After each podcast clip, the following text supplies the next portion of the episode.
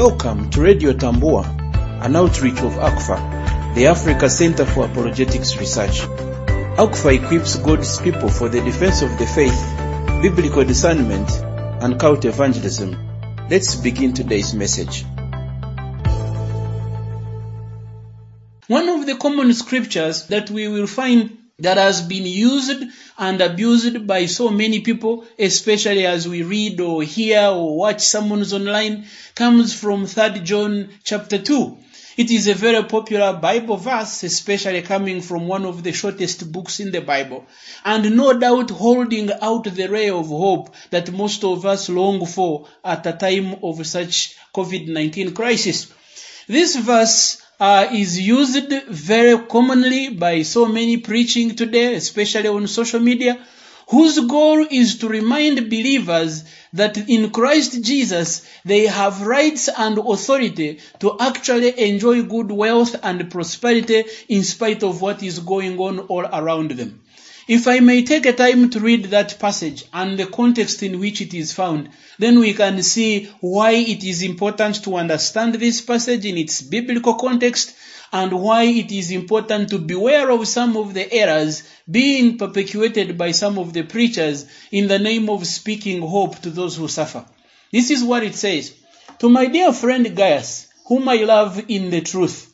Dear friend, I pray that you may enjoy good health and that all may go well with you, even as your soul is getting along well. It gave me great joy when some believers came and testified about your faithfulness to the truth, telling how you continue to walk in it. I have no greater joy than to hear that my children are walking in the truth. So this is Apostle John's letter as he writes to one person named Gaius. And as you continue to look at this passage carefully, you notice a number of things that jump out very quickly. That John makes a prayer for good health. He makes a prayer for well-being. Some other versions will actually even say that he makes a prayer for the prosperity of this gentleman Gaius that he is writing to. Now, as you think about those key words that jump out of the, the sentence, you might notice that quite often uh, we have different versions of interpretations of this Bible passage. And maybe you have heard not once or twice some of the preachers that have used this as a blanket statement that guarantees uh, wealth and health, especially in word faith preaching circles or people who like to preach uh, the prosperity gospel message. For some, you have heard them take this verse as a guarantee of perpetual health and wealth, especially for the Christian. In fact, many have just simply made it a motto or a motion for abundant Christian living. And many who seek to challenge you about becoming prosperous will quickly turn to 3 John uh, verses 1 and verse 2. Some people have made this a foundational scripture for the health and wealth gospel, like we said. And according to this teaching, they intend to justify the belief that God wants us to prosper both in our health and in our personal wealth, and that God will reward us with these things according to our faith. So to prosperity gospel preachers, if you have faith, you actually have the ability to be wealthy and healthy no matter what is going on all around you. That you can command and declare your healing and your health and it will come to be. And of course, if you think about that for a moment, the reverse is equally true. That if you do not have faith, then poverty and sickness must be your portion or your inheritance. So most of these prosperity preachers would see poverty as both a curse and a sign of weak faith, or something that means that you are not even a believer in Christ in the first place. They would quickly challenge you about confessing Christ as your Savior and Lord and exercising your faith as you pray more, as you fast more, as you give more to the man of God. And the more you do that, the more you are able to realize the promise or the decree that is found in 3 John verses 1 and 2, where the apostle John calls Gaius or prays for him that he may be prosperous and he may be good in health. But if you think about this verse for the moment, and especially compare it with the times we are living in, you probably will see a number of concerns that come up right away. that we are living in a time of a great pandemic that has no respect for believers or non-believers, that will attack and affect anybody regardless of your religious background or denomination. COVID 19 does not care how old you have been in salvation or whether you have been fasting and praying more from the prayer mountains. As long as there is contact with an infected person, chances are very high that you will become a victim of COVID 19. And when you are, as you may well know, we still do not have the cure or the confirmed vaccine. So you may get well because of your natural immunity, or you may unfortunately lose your life. And as you can imagine across the world, so many people have lost their lives in the last four months. So what is that John 2 really, really about? When John was writing this letter, what was he thinking? What did he have in mind? How can we pick a Bible passage like this that was written 2000 years ago to an audience far divorced from our circumstances, from our challenges, from our crisis, and still be able to see it for what God meant it to be? but also to see principles that can apply directly to us today, that can work for our good, that can make sense of what you and I are going through right now, and even more importantly, that can build us in our most holy faith for our own maturity and unity as believers, but even more so for the greater good and glory of God. For us to understand this passage very well, we must go back to principles of Bible interpretation. And one of those principles is that Bible context is key.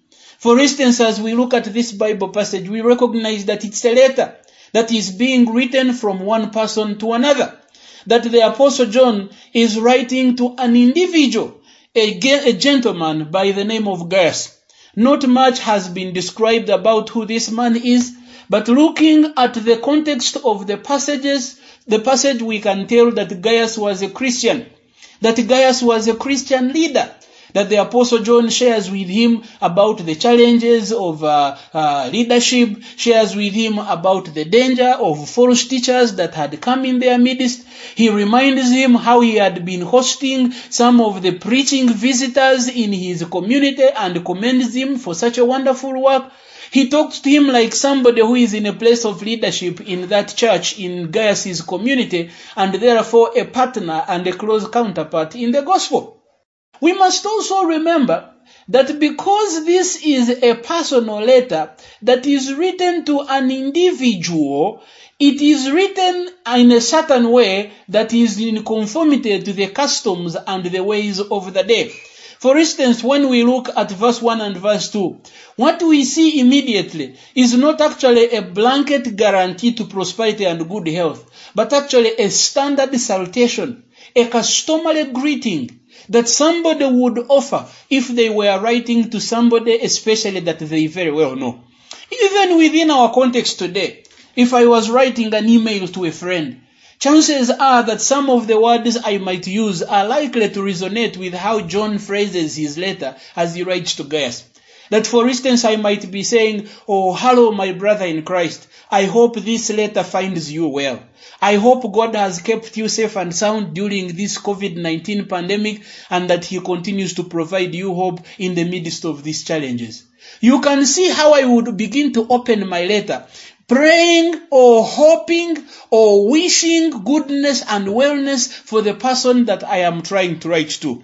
Now, if somebody does not understand that that's how customarily we introduce letters in our day and context, somebody might quickly think that I am making a prayer or that maybe I am decreeing or guaranteeing good health and good life to the kind of person that I am writing to. But as we look at this letter closely, we notice that John actually is making a standard greeting to Gaius just as his context would have demanded or expected. That we are called to look at this message, number one, as a letter, and therefore principles of interpreting letters must take precedence over everything else. Number two, that we must look at that opening introduction as nothing other than a standard salutation or greeting that John seeks to begin with as he writes to Gaius and as he communicates whatever it is he's going to be telling him.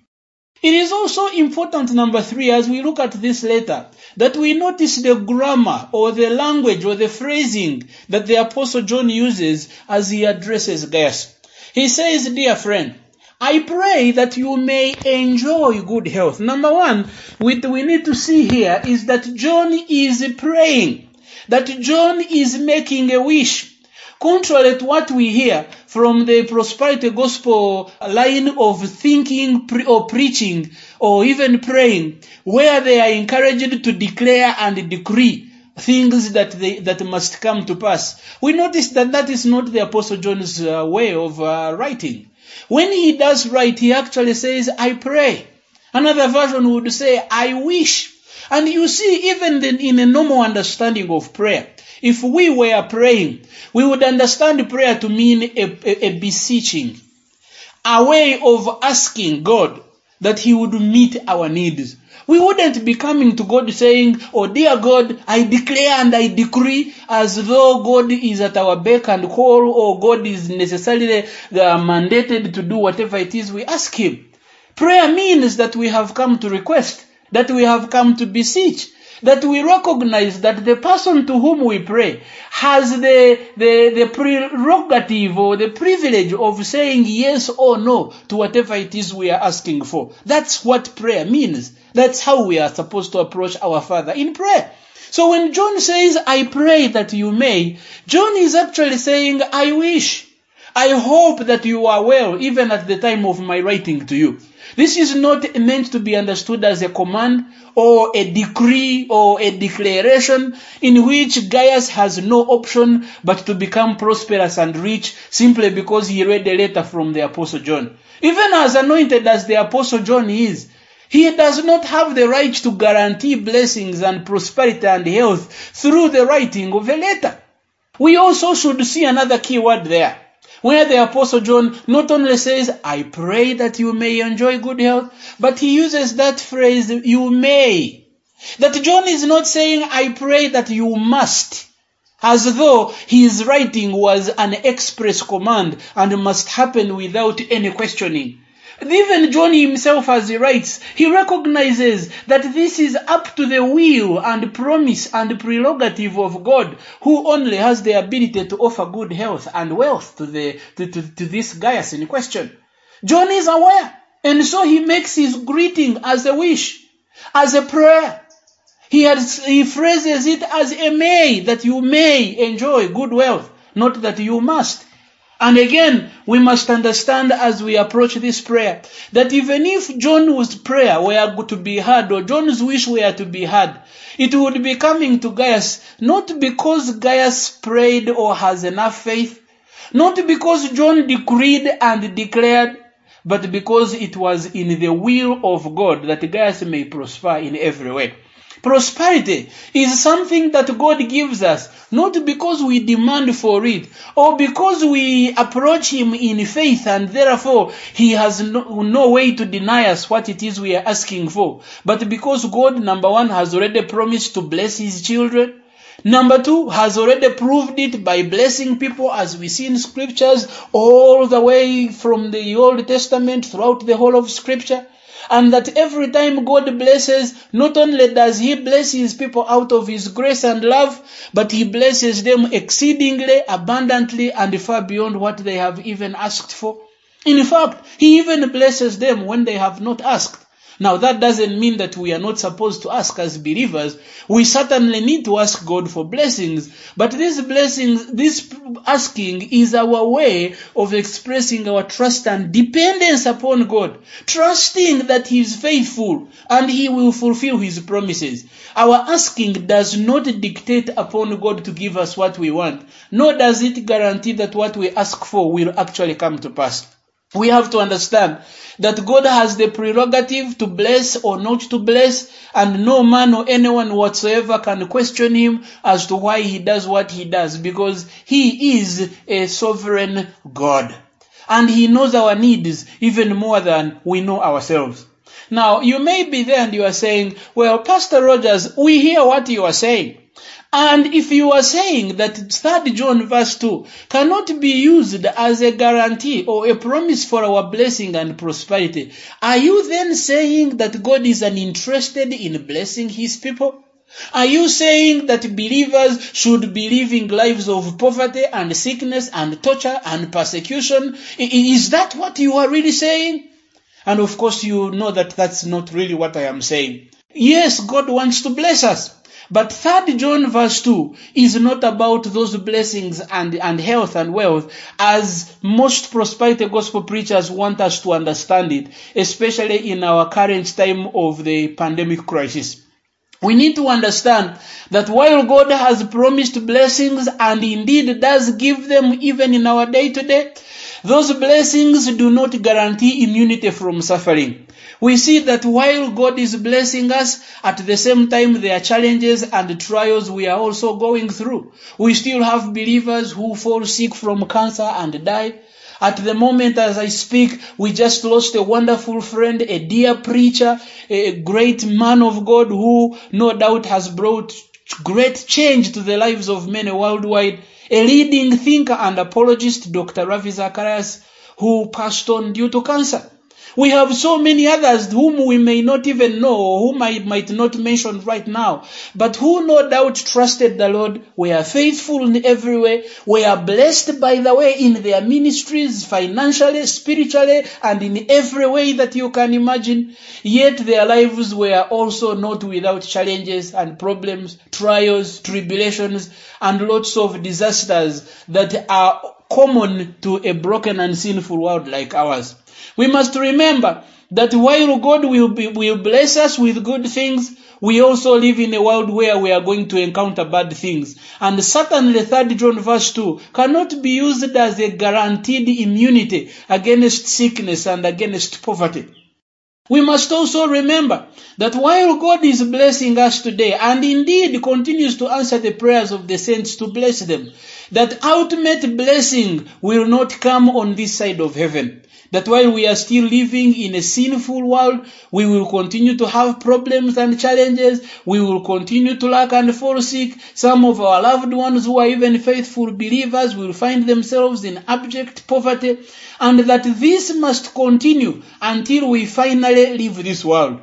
That while God has promised prosperity and blessing, fullness of these things are not realized here on earth, but rather in the New Jerusalem, in the coming heaven, where all those who have trusted their personal Savior and Lord will receive those abundant blessings. We must remember that yes, God wants our best and plans what is good for us. But these things can ultimately and climactically be received and celebrated in the life after, not here in this broken and sinful world. We must remember at this time the words of Paul as he writes to the Romans in Romans chapter 8, beginning from verses 22 and 25. Listen to what he says. We know that the whole creation has been groaning as in the pains of childbirth right up to the present time. Not only so, but we ourselves who have been the first fruits of the Spirit groan inwardly as we wait eagerly for our adoption to sonship, the redemption of our bodies. For in this hope we were saved. But hope that is seen is no hope at all. Who hopes for what they already have? But if we hope for what we do not have yet, we wait for it patiently. Now, the Apostle Paul is addressing the church at Rome that is no doubt comprised of believers. He has already mentioned that these believers have become children of God and they have received the first fruits of the Spirit. But even in their current blessings in the church at Rome, they continue to groan inwardly and to await for the adoption of, of, of God's children to sonship, the redemption of our bodies. So what is the Apostle Paul is saying? That there is a sense in which we have received some of the deposit blessings of God as a result of being God's children.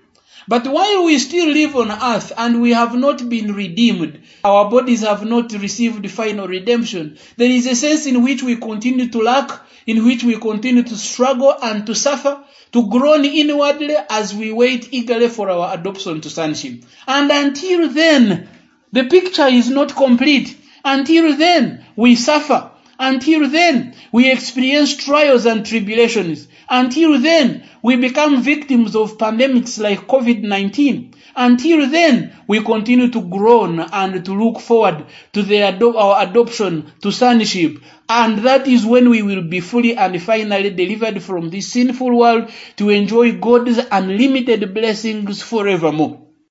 When we as believers do not understand this, and we subscribe to a theology that guarantees prosperity and good health on this side of heaven, we are likely to find ourselves in lots of in, in serious crisis. That when we find things not going well as we have been led to believe, we will be depressed, we will be frustrated, we might even lose our faith thinking that God doesn't care or has let us down. When we believe these blanket statements from prosperity gospel preachers that do not find a firm foundation in scripture or have been taken out of context and abused for their own good and gain, we are likely to think that our Christianity does not make sense or actually does not bring to fruition the promises of God, and we are likely to see Christianity as any other world religion that lacks the power of Christ's resurrection and God's sovereignty. But when we are grounded in the scriptures and we receive them and interpret God's promises in the context in which they are meant to be, not only do we understand our limitations and vulnerability as believers, but we continue to see the need to trust and wait upon God, especially in a time like this of this COVID-19 pandemic where we are worried and distressed and anxious and we continue to look to God for his deliverance. Even when we are sick, even when we are we become victims of this pandemic we continue to wait and trust upon the lord instead of losing hope. Even when we go through the consequences that this pandemic brings we continue to remember that this is for a while. It is temporary. That someday we are going to be in a state where our bodies have been fully redeemed, where we, there will be no more suffering, no more going hungry, no more uh, crying, because as Revelation tells us, the Lamb of God who sits upon the throne will take us to the living waters, will feed us on the green pastures, and will wipe away every tear from our eyes. God has promised to make us well. There is a sense in which He is already working in our lives and providing and meeting our daily needs. Yet we continue to face the realities of a sinful and broken world while we are in this body. But someday as believers, we live with a hope and an anticipation of the glorious return of Jesus Christ, where there will be no more sickness, where there will be no more sorrow, and the promise of God to finally bring us into prosperity and complete eternal wellness will come to fruition. Until then, we continue to hope. Until then, we continue to trust. Until then, we continue to be careful and continue to stay safe to stay home, to stay clean, to follow the guidelines from the Ministry of Health and the government at large, to pray for our loved ones who are in dire need of basic necessities, and to provide for them wherever we can, especially with today's mobile money and uh, electronic platforms. We can find ways in which we can financially support our loved ones, our church members who are going through need. Our doing this is not a sign that we have lost hope in the promises of God. It is not an indication in any way that we lack faith. On the contrary, it is a confirmation that because we believe that our Savior has bigger and better plans for us in the future, that because He is coming back to finally save us and bless us beyond measure, that's why we live the way we live. That's why we are compassionate. That's why we are generous. That's why we continue to trust the Lord even when all hope seems to be gone. Because we believe that there is light at the end of the tunnel. We believe that our God who has promised will never let us down because he is faithful. And we believe that the glorious return of Christ is soon. And therefore, as we live in earnest expectation of Christ's return, we live right we live reverently, we live faithfully, we faithfully stand by the promises of the scriptures, and we long for his return. When all wrong will be righted, when Christ will sit on his throne and as Savior and Lord, when the world will bow its knee to his great lordship, and every knee will bow, and every tongue will confess that Jesus Christ is Lord, to the glory of God the Father. May the Lord bless you so much as you continue to find encouragement in His Word during this crisis. May the Lord give you the gift of discernment that you will not be led astray by the seemingly wonderful promises of false teachers online and on social media today who may be offering empty promises, fantasies, and dreams that are not built or established in the sure promises of God our Savior. May God bless you. To learn more about the Africa Center for Apologetics Research, visit us at africanapologetics.org.